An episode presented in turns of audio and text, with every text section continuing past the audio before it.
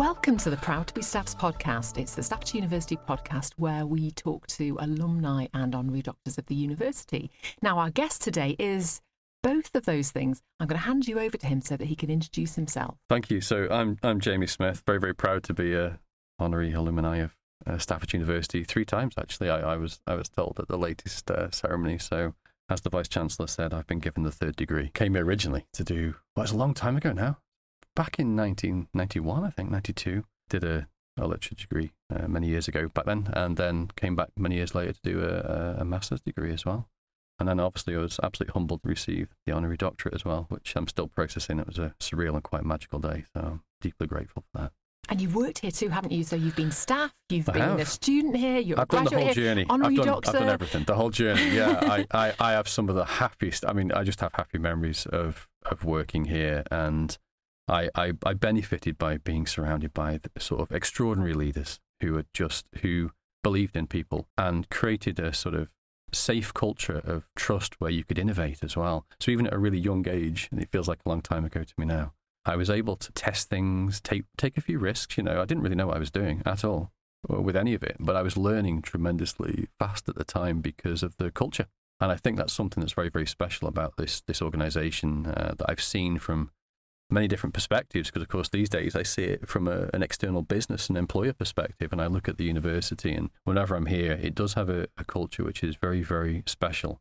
Uh, in fact, I said to a prospective student just yesterday who's thinking of coming here to do a master's degree that she'd been to talk to a few universities and she was asking me about Staffordshire. And I said that one of the things that she'll always feel here is that it's open and welcoming and she will feel uh, the culture is distinctively friendly and welcoming. That, that was something that I noticed many, many years ago when I was first a student here. But yeah, worked here as well, done everything, uh, which is, which was just amazing. What I learned, you know, I was involved in every every aspect really of university life. So uh, many happy memories from that, and, and learned an awful lot. It's what first sort of was my first job in technology really as well, because I was working originally sort of in what back then was called the MIS department. I don't know if it's still called Management Information Services. I've no idea, but that's kind of where I started. And you've said the university actually has helped you on the path. You, you perhaps wouldn't be where you are business wise today without oh, the university. Oh, in more ways than I can I can express really. And I'm a bit of a poster boy for education and its benefits to transforming your life chances in some ways. And so I'm almost a bit like a an advert for education in that sense. Because I mean, my my life chances before I came here were would have been very very different and were very different. I did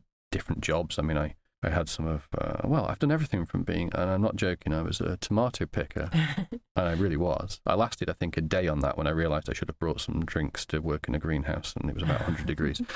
Uh, I worked in a, a bank briefly, and I worked in an engineering firm, and I realised that I wasn't wasn't happy, you know, and I'm not the sort of person to put up with not being happy for very long. Usually about an hour, and then I, I think uh, life's too short. Yeah. uh, I'm not going to do this. So I thought, well, what's my best route to transform uh, my life chances? And no one in my family had ever been to education, uh, into uh, higher education, and none of my friends or networks had either.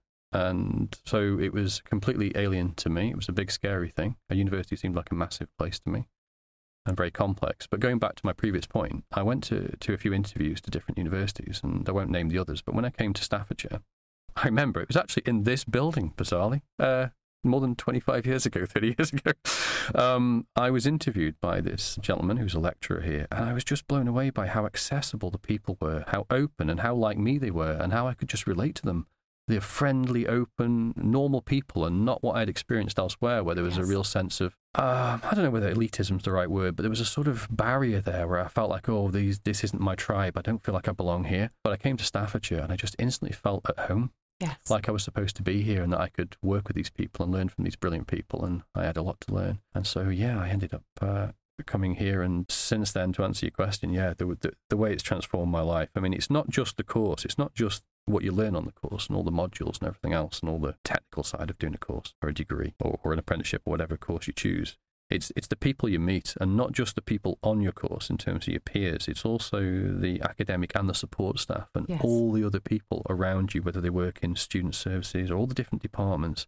I've always been a people person, so I particularly benefited because I got to know those people. So rather than seeing people in a role like that's their particular job, I would sort of see them in the wider sense, and I'd ask them. I had a curiosity about people, and I'd sort of say, "Well, what got you into this, and who who are you connected to, and who do you know in the industry, and things like that." And I gain so much from that. So I often say to young students that to definitely get to know the people in the university around them because and not see them just as a role. Yes. Because if you get to know them, all these other doors open up because they have all these networks and all these this fantastic uh, insights and experience and wisdom to share. And I think for students, that's that's something that's well worth uh, doing. So let's think about university being the experience and not necessarily the knowledge and the facts that you collect along the way. Oh, 100%. Uh, 100%. Because, uh, I mean, our world is changing ever faster. You know, right now, you know, change is as slow as it's ever going to be. And most people would think the world's changing quite fast now. So it's a sobering thought to think that, well, this is as slow as change is going to be. It's only going to get faster from this point forward.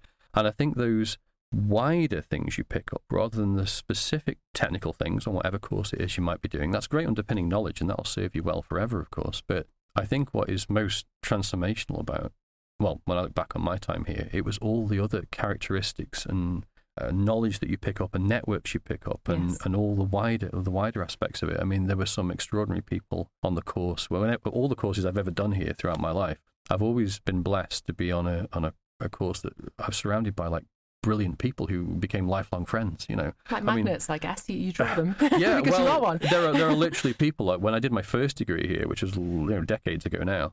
I'm still connected to those people, and they're still friends of mine. You wanted to be a teacher then, didn't you? I did, yeah. Originally, I was it was in the era of when you know Robin Williams had d- done Dead Poet Society, and I thought that film was quite inspirational. and you wanted to carpe diem. You wanted to seize yeah, the day, I wanted that. I'm a bit rebellious, you see. So I think I'm a bit maverick, and I I watched that and thought, yeah, that's the kind of thing I want to do: transform lives, and I want to get people standing on desks and rebelling. and um, so I was let loose in a classroom briefly, and I, I, I had some experience of that, and I did love it. I absolutely loved it, and I'm in awe, in absolutely in awe of people who work in education and, and teachers. They, you know, everybody's collective future is in their hands, really, because those are the people that are going to be building our future.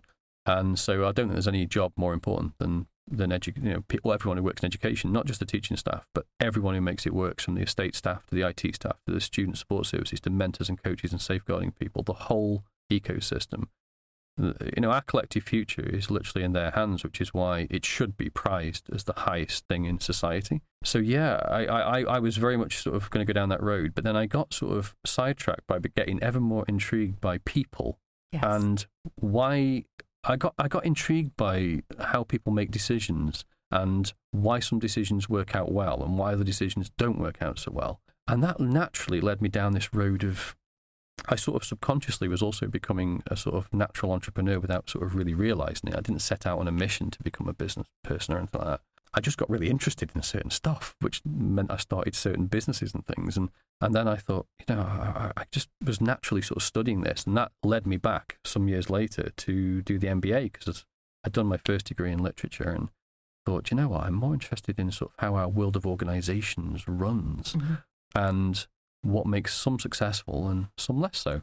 And so I spent my whole life studying that really. And you say you chose not to be a teacher, but actually, you, one of your real core businesses, and I know you've got a number of businesses, it is linked into education, isn't it? So Oh, learning. 100%. Yeah. So uh, uh, the business I spend, uh, the day job, if you like, in C Learning, uh, where I'm the executive chairman, uh, working with Ian, the president, and a whole bunch of amazing people, that is totally focused on education. So that is, you see, the, the reason I'm so passionate about that is it combines my two core passions of, you know, uh, education and technology being brought together for the greater good, so to speak. And I've always been interested in in technology and uh, that empowers people to do more. And I think technology should be sort of simple to use and make your life better. yes. But people should always be the focus, not the technology. And I think too much is the other way around often. But uh, yeah, I spend most of my time now. I have the, the ridiculous privilege, thanks to you know all the things I've benefited from over the years, from my education and networks I've developed. Um, I get to now have the ridiculous privilege of spending my day working with awesome people doing awesome things. And I, I often say I don't think I've had a job in decades because I don't think I have. It doesn't feel like that. because you love it.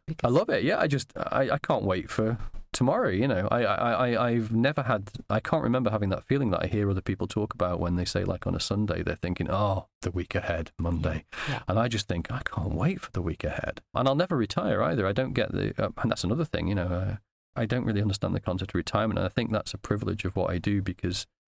If you love what you're doing, why would you want to stop doing that? You know, I, I can't imagine stopping doing what I, I do every day. And I just love it. I've got a lot of things I still want to do, and as long as I, I love it, I'm going to just carry on. I, I don't ever imagine sort of the concept of retirement really. There's a temptation to say you're really lucky, but actually, it's not luck, is it? You've made this happen. You had some passions, hmm. you had some uh, interests, and you've carved your way Uh, to, to this, this position where you- you're actually doing something you really love, running businesses you you really care about. only to an extent. What I would say, is I, I, I never like this phrase that I sometimes I don't hear it too often, but sometimes I'll hear people described as you know they're self-made or they've done certain things, and that's a complete fallacy. There is no such thing as a self-made person. If you look back at when I first came to this university, I wasn't a rough diamond. I was just rough. There was no diamond, right? But I was lucky enough to be surrounded by support staff and teachers and amazing people who were willing to overlook my not small amount of shortcomings to open a lot of doors for me, invest in me, train me, and do lots of things that they stood to gain nothing from personally. They were just doing it because it was the right thing to do. And this is what's amazing about universities like this one is that they invested in me when it was you know they stood to gain nothing really and i've never forgotten that because it's those things and those networks and that that process you go through when you go through university and again a lot of this is nothing to do with the actual course a lot of the most extraordinary things that have happened to me in the last couple of decades were as a result of people I met when I came to this university. Yes. Quite literally, uh, whether it was publishing a book that ended up on Amazon, whether it was even doing a TEDx talk once some years ago. All these things have a link back to Staffordshire University and the people I met as a result of having come here originally to do a course. Mm-hmm. So it's almost like a byproduct of that.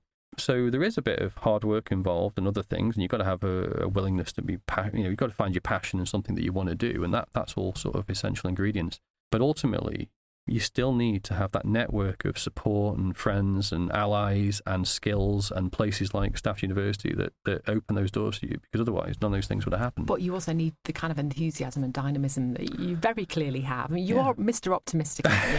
I, well, I yeah, I, I do. Well, I, I always yeah, I always have been. I, I'm I've always been profoundly aware of the passing of time, and I. I, I think even if we live to be a, a, ripe old age, uh, that's going to go by in the blink of an eye. So I do wake up every morning and think, let's make the most of today. Uh, and and I, but I've I've benefited again from some extraordinary mentors. You know, I have got the most extraordinary group of mentors and coaches and friends, and I've still got people who are my coaches now and, and you know shape my thinking and things and one thing I've learned in recent years that I probably would have liked to have learned a bit younger is to uh, very much live and focus in the present moment as well and to focus on that and um, I think if you do that then your life's a lot richer as a result of it and you're much more productive and happy and healthy as well so I have a very privileged life these days but I owe, I owe an awful lot of that to education for sure Quite a humble background, didn't you? From Mow Cop originally, is that right? Yeah, yeah. I grew up on the edge of a place called Mow Cop, which uh, I guess some people listening will, will know. Uh, very fond memories back then, but it was a very impoverished childhood. But it's funny, isn't it, when you look back? I mean, I look back now as a very privileged person, and especially when I look at the life that my kids have grown up in as a result of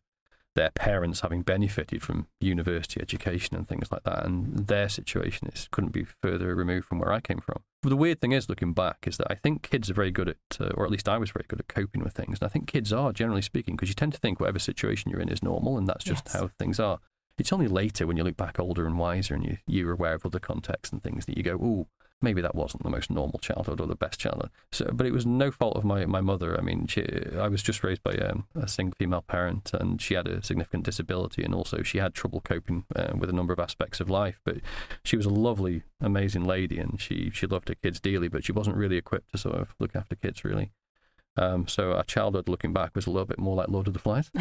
um, now I lo- I loved certain parts of this. Now, even though now looking back, I would probably be blubbing uh, at how miserable my childhood was if I had a replay of it. At the time, I didn't, didn't feel like that. I actually had certain privileges in a way because, like, when other kids with my friends were getting called in at nine o'clock at night, I could stay out all night doing whatever I wanted, and Yeah. so I was a little bit left to my own devices, good and bad. Gave you life skills. Uh, um, it did give me life skills. yeah, it's a miracle I'm still here, I think. But uh, yeah, it, it- so it was. It was difficult, and I experienced poverty, and I think uh, that's something that is is stuck with me in a positive way because I decided that uh, you know I needed to change my life dramatically because I was in some poverty, and I realised that the only way, literally the only way, unless you're born into privilege, which I certainly wasn't, the only way you're going to get into that privileged situation is education. There's no other way. Unless you win the lottery, and that's not going to happen for most people. So the only way you're going to do it is education. so education transformed your life, and you're Literally. passionate that it can transform other people's too. Oh, 100%. I mean, I'm living proof of that. I mean, it's 100%. And I think the opportunities now are even greater yes. because yes. I, I do think that we're living in the most exciting time in all of human history. not least now because we've got fabulous tools like the internet and AI and other things. And I know that there's lots of good and bad points to these tools, and you know, there's lots of different perspectives on it. But ultimately, from an opportunity point of view, we are definitely living in the most exciting time in all of human history, and it's just getting more exciting with AI and other tools, uh, other platforms we now have. And I know the university, of course, is at the forefront of a, a lot of this, whether it's around video games or whether it's around cybersecurity and all those sort of aspects of digital. The Staffs University, of course, is very much at the forefront of that. And I think it's an incredibly exciting time. Your businesses, of course, are working in those spheres, aren't they? Yeah, they are. Yeah. So, um, you know, C Learning is uh, very proud to be a partner of Google. And so we we work with all of Google's uh, ecosystem of technologies, and we're very familiar with how they're applying AI to make their platforms smarter and more impactful for the people using them. We're very, very focused on technologies that make life better. You know, there's a lot of very clever technologies out there, but if they're difficult to use and complicated, then you have to question, I think, why you'd want to use them. Yes. Whereas I think uh, if it's making your life better, that's what it should do. And it should all be about people. Uh, people should be at the center of everything and of design. So if you're designing an AI tool or something else, then you should really put the user and, and the person at the at the center of your design philosophy, and not just think I've got a clever tool here or a Sure. clever product. I think if we do that, then we'll we'll uh, we'll benefit. Can we take you right back to your first job? Uh, you, you told me the story before, and I'd love to share it with people on the podcast about the, the job that you started, the little business that you set up When when you were nine? Yes, Uh, when you were nine. Let's just yeah. repeat that again. Nine. Yeah, oh, well, yeah, I know. It sounds like I was a little entrepreneur. It was more due to necessity, I should point out. So, yeah, I mentioned just earlier when we were chatting that um, born into a, a not uh, privileged situation, to say the least. So, I did need to earn some money when I was about nine years old, just because we hadn't got food in the house properly and stuff like that. And also, I, my mum couldn't afford to buy my school uniform and things like that. So, I was thinking, you know, well, what can I do? And my options were somewhat limited. This is before the internet, obviously. And I remember a free paper dropping through the the door and it had an advert in saying distributors wanted and I didn't really know what a distributor was but I think I thought it was a paper boy or paper girl that, that kind of thing and there was a phone number so I borrowed I went around to somebody else's house who got a phone and phoned up and I said yeah I'll be a distributor and they said Putting well on your best grown up voice. yeah, best grown up voice. Well, actually, actually, I was I was even worse, and I, I'm not advocating fibbing here, but I think I might have pretended to be my older brother uh, because I did say yes, I have a car. yes, and and they said, well, we've got five rounds, as they called it. So I thought, oh, five paper rounds. I didn't realise we were talking at two different conversations because they meant five rounds of several thousand papers, and I was thinking five like paperboy rounds or whatever. So I had these uh, papers delivered to my grandparents' house at the time, and I remember coming home from school that day, and my grandfather had uh, clearly been waiting. He was so angry because of what had happened. He was been waiting at the end of his garden for about an hour with his arms folded, which I can still picture literally now in my mind as if it was yesterday. And I said, "What's the matter?" He said, uh, "What's the matter?" Look at the house. And when I went into his house, these lorries had delivered, I think, about eight and a half thousand newspapers or something. But they'd left these like runways through the house for my grandparents to navigate to essential services like the toilet and the kitchen. and the rest of the house was about five foot deep in newspapers. And so this, of course, was a bit of a problem. My, I, I was just amazed they even left them, really. And my uh, my grandfather knew it was something to do with me. And then the following day, I thought, okay, I can't deliver those myself. So I went in and I rounded up all my friends and just said, how much pocket money do you get? And a couple of them said like nothing, you know, because this was not a, a wealthy time or place. And there was always a couple of slightly wealthier kids, and they said, "No, I get fifty pence or twenty pence a week or whatever." And then there was one kid who had a pound a week, which was like a fortune. And so I said, "Well, I'll pay you five pounds a week, but you must deliver every single one of these papers." Well, five pounds back then to these kids was like a fortune, and I was still making, I think, about forty pounds on top of that. And this was way back in the That's early an awful lot eighties, right? yeah, this is way back in the 80s when, I mean, to put this into context, at the time, I think it was Margaret Thatcher's government. And I think they had a YTS program for adults at the time, for young adults. And I think they were paying about £27 a week. And I was making double that at the age of nine. yeah. So this was a good thing for me. Yes, yes. And my friends, uh, it was a good thing for them. And they delivered all the newspapers, and everyone was a winner. And so I did that for years. And so, and then I built it up. And yeah, it just it just worked. So that was my that was my first job. And you were buying your school uniform with that. You were putting food in the house. Yeah, I used to buy food for my mother. I, I didn't just buy a school uniform. I, oh, I, looking back, this is one of those toe cringing things because you know I was like a young, you know, a very young boy, and I was uh, uh, no sense of style or fashion. But like, I remember thinking it would be really cool to buy this like trench coat, and I bought this like cashmere wool trench coat that I thought looked absolutely you know, awesome. I must have looked like a ten-year-old Arthur Daley. You know, kind of were a 10 year old um, on yeah. yeah, yeah, I was, I was. I must have looked. I mean, God, God, God knows what my teachers thought of me and things, but yeah. And I used to save. But I remember the one thing that stayed with me from that time was the tremendously uh, empowering feeling of making your own money Yes. And the sort of not security, but the sort of uh, sort of empowering just feeling that gave you, realizing that you could do your own thing, you could do it yourself, and you didn't need to rely on getting a job or that kind of thing. So that stayed with me forever. And in many ways, it was a great experience. And that you've kind of replicated that a number of times through your life, haven't you? I mean, Mm. well, we've spoken before about different um, things that sparked your entrepreneurialism. You know, did you buy some comics? T- tell us oh that yeah, us no, I've done loads of things. Some worked out well, some failed spectacularly, and I think you learn from both. Um, so you don't ever really fail. You just have learning moments.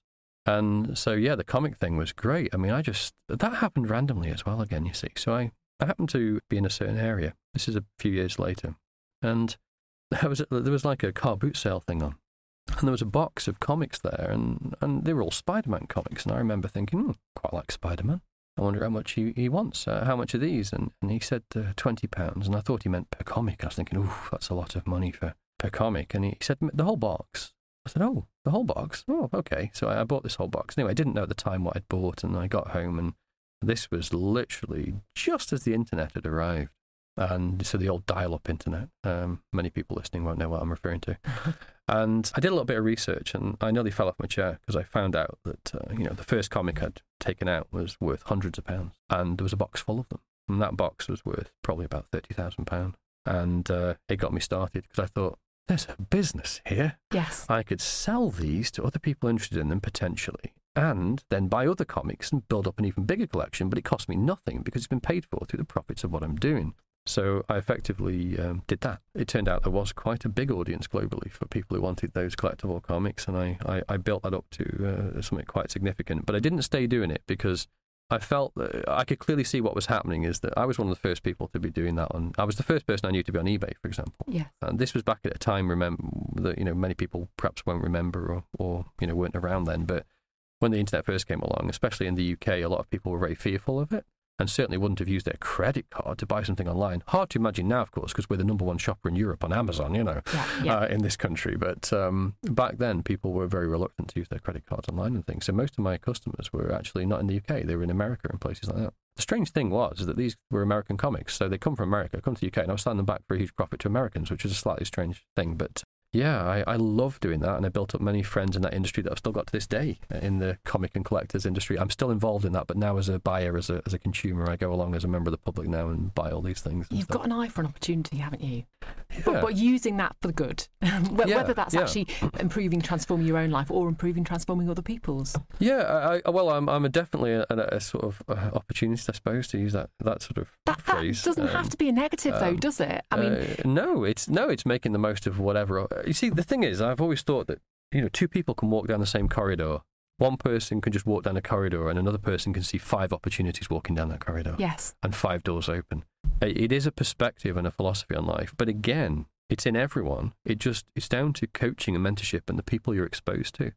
Like when I first came here, all the people, you know, so many people I met at the Staffordshire University, but almost accidentally, it wasn't part of a design or a plan, but I was exposed to people who were naturally very entrepreneurial and creative yes, and would see the world differently. And that's that stays with you. If you surround yourself with people who who know a lot of things that you don't, you will float upwards. And I think that's true of any situation in life. And it, it works the other way as well. If you surround yourself with people who are a negative influence, you will float downwards. yes, yes. But if you, you know, just make sure that you surround yourself with as many people who you can learn from, and you can learn from most people. I mean, everybody knows something you don't, as they say. Then you float upwards. And I think, of course, universities are like an epicenter of that because you know you could just walk around here, like in these buildings I'm in now today, and there are just brilliant people within every ten feet that you walk. Mhm. And so it's like I, I was in the cafe earlier and I sat down and I was just absorbing the conversations and listening to some of the most brilliant conversations going on about really fascinating things. And who wouldn't love that, you know? So, yeah, I think if you surround yourself with bright people, you'll float upwards. And perhaps you can become, or well, you clearly already are this, but other people can become the sort of person that helps other people float upwards. You know, you, you can be that inspirer as well as the inspired. Yeah, I, I well, I think enthusiasm is infectious. Mhm. So I think if you're if you're passionate about what you're doing and you love what you're doing, that's kind of infectious. And I don't think you can fake that. I think we're all we all have some sort of built-in system that can detect when somebody's sort of faking something or not Yeah. really being their authentic selves. But I think if you stick to what you're passionate about and what you're genuinely interested in, that becomes infectious. And I think that's partly what's driven the commercial success of things like, for example, C Learning, is that whenever any of our clients come into contact with our people, we've built a tribe of people who are all very different. I mean, we're a very diverse bunch. We haven't just recruited a bunch of people like a big echo chamber. We're very Yeah. conscious of not doing those those sorts of things. So we've built a diverse team, but there are common themes that run throughout the team, a bit like a family. It's a group of people who are passionate about what they're doing Yeah. and genuinely interested in what they're doing. So often in the evenings, like uh, when nothing to do with clients, we'll be researching stuff and sharing things with each other and going, Have mm-hmm. you seen this? Have you done that? What do you think of this? And we're sharing things in a chat group all the time and at weekends and stuff. Well, if it was a job, you wouldn't be sharing stuff with your colleagues at weekends going, you know, oh, look at this. Isn't this brilliant?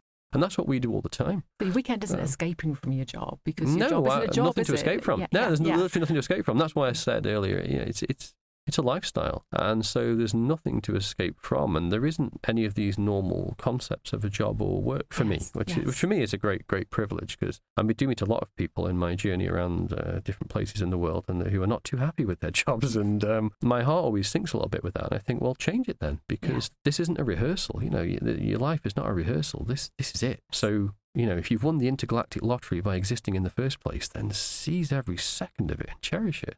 And enjoy the elementary things as well and live in the present moment. And if you do all those things, I sort of think success is almost like a byproduct of living like that. Mm. That's wonderful advice. Now, obviously, very um, recently, you were up in front of uh, a whole King's Hall full of um, Mm. people who were graduating. Yeah. Tell me what your message is to, to people who are graduating, coming to the end of their degree, or, or even just starting a degree, people starting out in life. Oh gosh, my message is that the best is ahead Yeah. because it is. We are living in the most exciting time in all of human history for lots of reasons. Um, I'm well aware of all the challenges and that there are out there in the world, and of course, the popular media just bombards bad news 24 7 because that's its business model. But that isn't how the world is. That's just some very select people's representation of the world. The world is actually an amazing place full of brilliant people, and most of whom love each other and are very kind to each other and are amazing. So, and when you combine that with the tools that we have now at our disposal, such as the internet, but also new new advancements in technology, whether it's gaming technologies or AI or all these other exciting things, I think we are living in the most exciting time in all of human history. So, my advice to younger people coming through now is to be open minded and to be hopeful. And also to be a little bit impatient about the future as well, because it's not a rehearsal. So, so make it happen. And just, I think a thing that stops a lot of people from doing what they want to do is perceived fears. Most fears or things you're anxious about in life aren't real; they're just your perception, Yes. and most of them never happen. They're not real. So if you, you can actually, the good news of this is you can train yourself not to think like that. Every single successful person I've ever met, and I mean successful in all senses, not just don't think just commercial. I mean successful as in healthy, happy, living a life they want, has a particular thing they do that I've noticed that's different to a lot of other people, and that's that they naturally, by default, focus on the thing that they are thinking about going right. Yeah. Yeah. And if I compare that to other people uh, that tend to think about all the things that could go wrong with an idea they've got first, it stops them doing it. Whereas every single happy, healthy, productive, successful person I know has a sort of almost natural ability to focus on just assuming it's going to go right.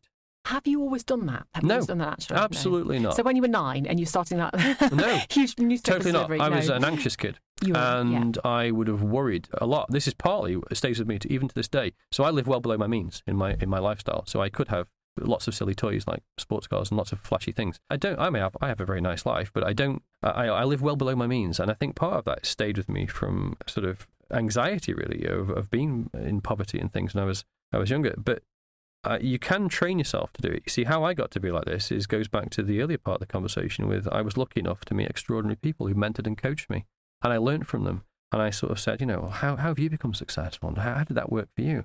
And what I learned from all of these amazing people who have done extraordinary things in their lives is that they had to train themselves. They had to learn, and they, they weren't just naturally. No one was born like like. There's a you know wonderful lady I got to know many years ago. Who at the time was the vice president of IBM, and she happened to be very generous with her time and got to know me at the time. And you know, she taught me a huge amount. And, and I realized from studying people like that and listening and observing that they've had to train and learn as well and themselves. No, so, you, but the good news is you can train yourself to do that. So if you you can slowly over time nudge your mind to be trained to be more disciplined on focusing what will go right, and nudge out the doubting thoughts in your mind or any anxieties or fears you've got. And then eventually it becomes a more natural process. Yeah. So you just naturally are wired that way. And, and eventually you get to the point, if you do it enough, where you can only sort of think that way. And it does work. I mean, that's not to say everything goes right. I launch many different ventures of different kinds, and some work and some don't. But when the ones don't, I learn. Yes. So either way, you win. You either learn or it works out. And, you know, I, I'd see that as a victory either way. Stocks and shares. Mm. I hope you don't mind me jumping onto No, that. sure. We haven't talked about that at all yet, but that's been a real success for you, hasn't it? You've written a book, haven't you, about about, yeah, about stocks yeah. So a number of years ago, I wrote a book called "Making Money from Stocks and Shares," and and and I did that because going way back, I was always interested in business and people, and why some companies succeed and why some don't. Again, it's all about people, and I think this gave me a huge advantage with investing because what I realized is that if you study the people and not just the balance sheet and the numbers and the products and the services and all the stuff that most investors look at, because investors are obsessed with data and maths, so they'll obsess about the balance sheet and the accounts and all of that. And that's very important, don't get me wrong. But I was applying equal attention to the people. You know, what were they paying themselves? How were they behaving? Were they behaving in the interest of themselves or the company? And how was that affecting the performance? So I studied all of that and it got me massively into it investing. So like way back in the you know stock market crash of 2007 when everybody else was selling shares, I was buying as many as I could literally afford. And that worked out really, really well. And the only reason the book got published, by the way, was again, it goes back to Staffordshire University because there was a, a wonderful lecturer who used to work in the business school here called Claire Capon, and she'd published several books herself. Sadly, she's no longer with us, but she was a remarkable lady and a very good friend. And uh, I was telling her about some notes I'd written about how I was doing what I was doing on the stock market at the time, and she said, "Oh, can I have a have a read of those?" I said, "Well, didn't intend it to be read by anybody else other than the family because I'd written these notes for my family in the event of me keeling over, which was part of my every day could be your last philosophy. You see, Yes, because even though I was a younger man, I had no reason to believe I was going to keel over. I do live each day like that, so I thought, well, I'll write a guide for my family in case I drop dead. And then Claire read it, and then for reasons I never really understand, you know, she came back a few weeks later with two publishing contracts for me and said, my publisher and this other publisher would be interested in this because it's different. It's not like an academic book. It's like written to be accessible for anyone on the street. You could hand this book to anyone and they'd be able to understand it and do what you do. And so that's that's what I did, and it got published. And I never ever would have believed, and my late mother would never have believed that I'd have ended up having a book published on Amazon. But that was just a, another amazing thing, but a, another uncanny connection to the university and education because if I just tried to get a book published myself, it would never ever have happened. That only happened as a result of the generosity of somebody else opening a door. and that's, your uh, excellent book. Well, uh, excellence for other people to judge. It did well at the time, and um, although I think these days I'm probably more like the, uh, I think it's probably on reduction now, and um, a bit more like the J.R. Hartley fly fishing uh, these days. But but what the the core points in the book are still true, and they will be true as long as economics works the way it does, because there's lots of fashions and fads in the world of investing and in, in business, and some of the some of the skill, you know, at times is is it's not about being clever or anything like that or visionary. It's, sometimes it's about avoiding doing silly things, yes. mistakes. Is it emotional intelligence, do you think? Oh, huge! I think if you, the more you understand people, the more the world opens up to you in every aspect of life, business, personally and professionally. That's why my favorite, the most important business book I think I ever read is one that maybe some people would maybe uh, snigger at a little bit, but it was How to Win Friends and Influence People by uh, Dale Carnegie or Carnegie or however you pronounce his surname. I've never been quite sure because Americans pronounce it different to the rest of Europe, it seems. But that book, How to Win Friends and Influence People, which you can pick up now for about 20 pence, by the way, on eBay or on Amazon, is one of the most important books I've ever read because he was a genius when it came to emotional intelligence, as you say, and understanding people. He probably understood people as much as anyone you could ever meet. And he's one of the people that if I could have uh, dinner with like three people from any Mhm. point in history, Dale would be one of them. Now I need to know who the others are. Well, uh, the late Sir Ken Robinson Okay. uh, would be the other, and I suppose I better say Caroline, my wife, is the third one. now we, we, ha- we need to talk about Caroline. You met Yeah. her here, didn't you? I did yet another connection. oh gosh, I do. What would have happened to me if I'd never come to Staffs University? Um, yeah, I did meet my wife Caroline here. That was uh, another you know, profoundly impactful thing, of course. So I wouldn't, I, I, yeah, my whole family and stuff is a result of uh, being here. So we were both working here. I met Caroline, Powerball of energy, and um, yeah, and twenty something years later, she's still the first person I want to share good and bad news with, and we share the ups and downs and ups together with all of our business lives and everything else. And yeah, one of the reasons I, one of the reasons I'd want to live forever, really, is to have more time with her. It's not because I'm afraid of dying, but I think if you're lucky enough to have extraordinary people in your life, and you don't want to ever let it go. You don't ever want to lose it. Oh, And so that's why I, uh, you know, I would want to live forever, not because of dying or anything. I'm not bothered about that at all. But I think if you've been as lucky as I have to have extraordinary people in your life that bring love and joy and lots of other things, and I've got amazing friends as well. You know, that's, that's hard to ever imagine letting that go. I think we need to bottle you. That there needs to need to prescribe your positivity. oh, you mean positive, not violent? yeah. Oh. Caroline's very successful in her own right. She is. She's got a whole string of businesses that she runs. Well, she? yeah, she's another. Maybe uh, yeah, we get on for lots of reasons, but she's a fellow sort of entrepreneur, and uh, she worked in the university sector for many years as well. So, of course, she's worked at a number of regional universities and across the West Midlands, actually. And, and of course, like a lot of people who work in universities, it's, a, it's an immense privilege because they are, well, for me, a university represents the best of all of us, the best of everything. So I'm fiercely protective of universities because they are our best collective hope for the future. But yeah, Caroline was working in university, and when my company was growing rapidly a few years ago, we needed to grab as many talented people as we could, and I managed to persuade her to join C Learning, uh, which was initially in a part-time capacity, although she'll forget that now, uh, because she's very successful at what she does. She heads up the marketing engagement side of C Learning. That's grown significantly from the role that she originally came in to do. But on top of that, she also launched uh, what initially was a hobby business, and that was the Pottery Cave over at Bishton Hall in, in Staffordshire, because she's a ceramic artist uh, Okay. by nature. Has always loved ceramics since she was a teenager.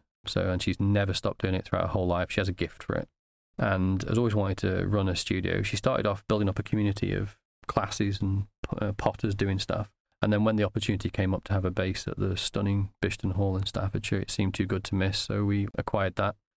And long story short, I mean, I was I I, I helped to get us set up, and we got the business going together like we do with most things we do. And I said to Caroline at the time, look, if it if it breaks even, then I'm happy. You know, we've we've achieved something there. I didn't expect it to become as successful as it has, but now it's one of the most successful pottery studios in Staffordshire and is open pretty much seven days a week and most evenings as well.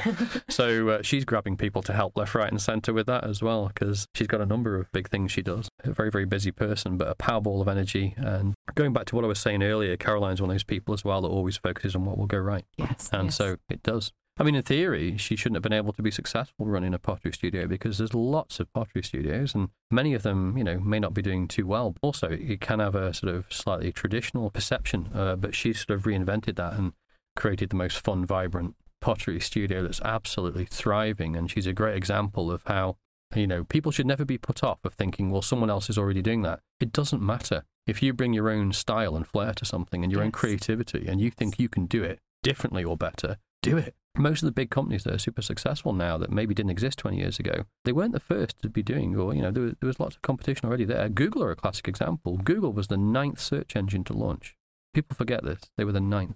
And history's worked out rather well for them because they just did something a bit better and a bit different. Absolutely. Yeah. You've got two children. Uh, Yeah. Do they have that drive as well? And, and yes, they, they, they, they do. So I've got two kids, daughter Charlotte and son Alex. So Charlotte's in her 20s now. She's another entrepreneur. So she's self employed. She's done a number of different things. She's an absolutely courageous spirit. Uh, she worries me because I can't help it, you know, protective dad, because she's a bit like a, a young Lara Croft. She'll sort of decide. She, I mean, she came in a few weeks ago and said, Mom, Dad, I'm going to Indonesia backpacking. All right, who with? No one, just me. okay, and off she went. Um, no real sort of itinerary as such, and you know, and then we get pictures of her like you know cleaning an elephant, you know, somewhere in Asia somewhere, and I'm like, okay. My son Alex, he's uh, 16 now, just about to uh, go on to college and then university probably, but he's he many years ago started martial arts, and he just had a gift for it, and so the coach came to us and said. Uh, you know, I'm not just saying this. He's got, he could compete. He's, he's got a remarkable. He's always been very sporty. Yeah. So he's very good at all sports, football and rugby and everything. But his particular gift is martial arts. And so I said, right, run with it, do it. Long story short, he became one of the youngest black belt martial arts coaches in the country by the age of before he's even 15. Oh, wow. And he now runs clubs at the age of 16 uh, in both Manchester and Stafford. And he will go on to have a very successful career doing something he loves in martial arts. So that's the road he's but he's running on. clubs, which which kind of shows me that there's an entrepreneurial thread There is. Oh, he's already got a business plan to build up a national network of clubs. Uh, I mean- he's he, he- he's he's much worse than I was. I mean, Caroline was laughing with me many years ago when he was only about seven or eight, and he came in to me one day and said, "Dad, I want to run a theme park. I think we've just been to Alton Towers or something." Okay. And he came back in awe of Alton Towers, and uh, he said, I want to run a theme park. I said, What do you mean, run? You mean you want to go to a theme park? He said, No, run. Talk me through the money and how it works. I said, Well, first you need £50 million to build it. and then I took him through well how you pay tax. Anyway, I thought that would put him off. He went away and he started doing all these calculations. And he came back with how much you'd have to make to pay the tax, to do all the other stuff, to pay the staff and logistics. He had an entire business plan for a theme park. He at sounds the incredible. Age of seven. yeah, he's he's probably he's more entrepreneurial. You made that than, happen, you know. uh, Well, you and maybe, Caroline. maybe it amplifies over generations Yes. because um, the kids are worse than well, not worse. The the kids are more entrepreneurial than we were at that Yes, age. Let's put it that way, far more. And maybe that's just because of the environment they've grown up in or whatever. I don't know because they're surrounded by people who've just started their own things and built their own companies and stuff. But yeah, but whether you're doing that or whether you're working for somebody else, I think if you find your tribe of people who are interested in things that you're interested in, you spend a lot of your life working, so to speak. So it makes sense for me to, to do something that you enjoy. yes. And uh, I think if you, you do that, you can't ask for more out of life, really, because I think happiness is a byproduct of that. I don't think I don't think people should pursue happiness as though it's an end in itself. It's not. It's a byproduct of finding your purpose and meaning in life. So you do something that you've got some purpose and, and meaning attached to it, and you tend to be a lot happier as a result. Yeah. Uh, whereas I think met a number of people who sort of almost think like they're pursuing happiness as an end goal, but it's not. It's a byproduct of doing something that has purpose and meaning for you. It happens when you're not looking for it. Exactly. Yeah. Exactly. That's a good way to phrase it. Yeah. Yeah. Well, I, th- I think we're, we're coming to the end of the podcast now. It's been really lovely to talk to you. Likewise. I feel like you've been prescribed by the doctor. I hope Okay, people listening to good this feel as cheerful as I do at this podcast. no, it's been an absolute um, privilege and an honour as always. And I'll I'll just very briefly take you back to the name of the podcast, Proud to be Staffs. I I can't think of many people more, more proud to be involved with Staffordshire University than you. Oh, I am deeply proud to be staffs, and I can't put into words how grateful I am. Really, this university means more to me than I can put into words. Really, but it is a remarkable, special place, and, and I'd encourage anybody to experience it in any capacity, no matter in what capacity that is, whether it's a short course, training course, or uh, working here, whatever it might be. It's a place that stays with you forever, and it's just an absolutely incredible place. So I'm deeply, deeply proud to, to be here and to be part of this. And thanks for the invitation. Thank you very much for being with us today. Yeah, thank you.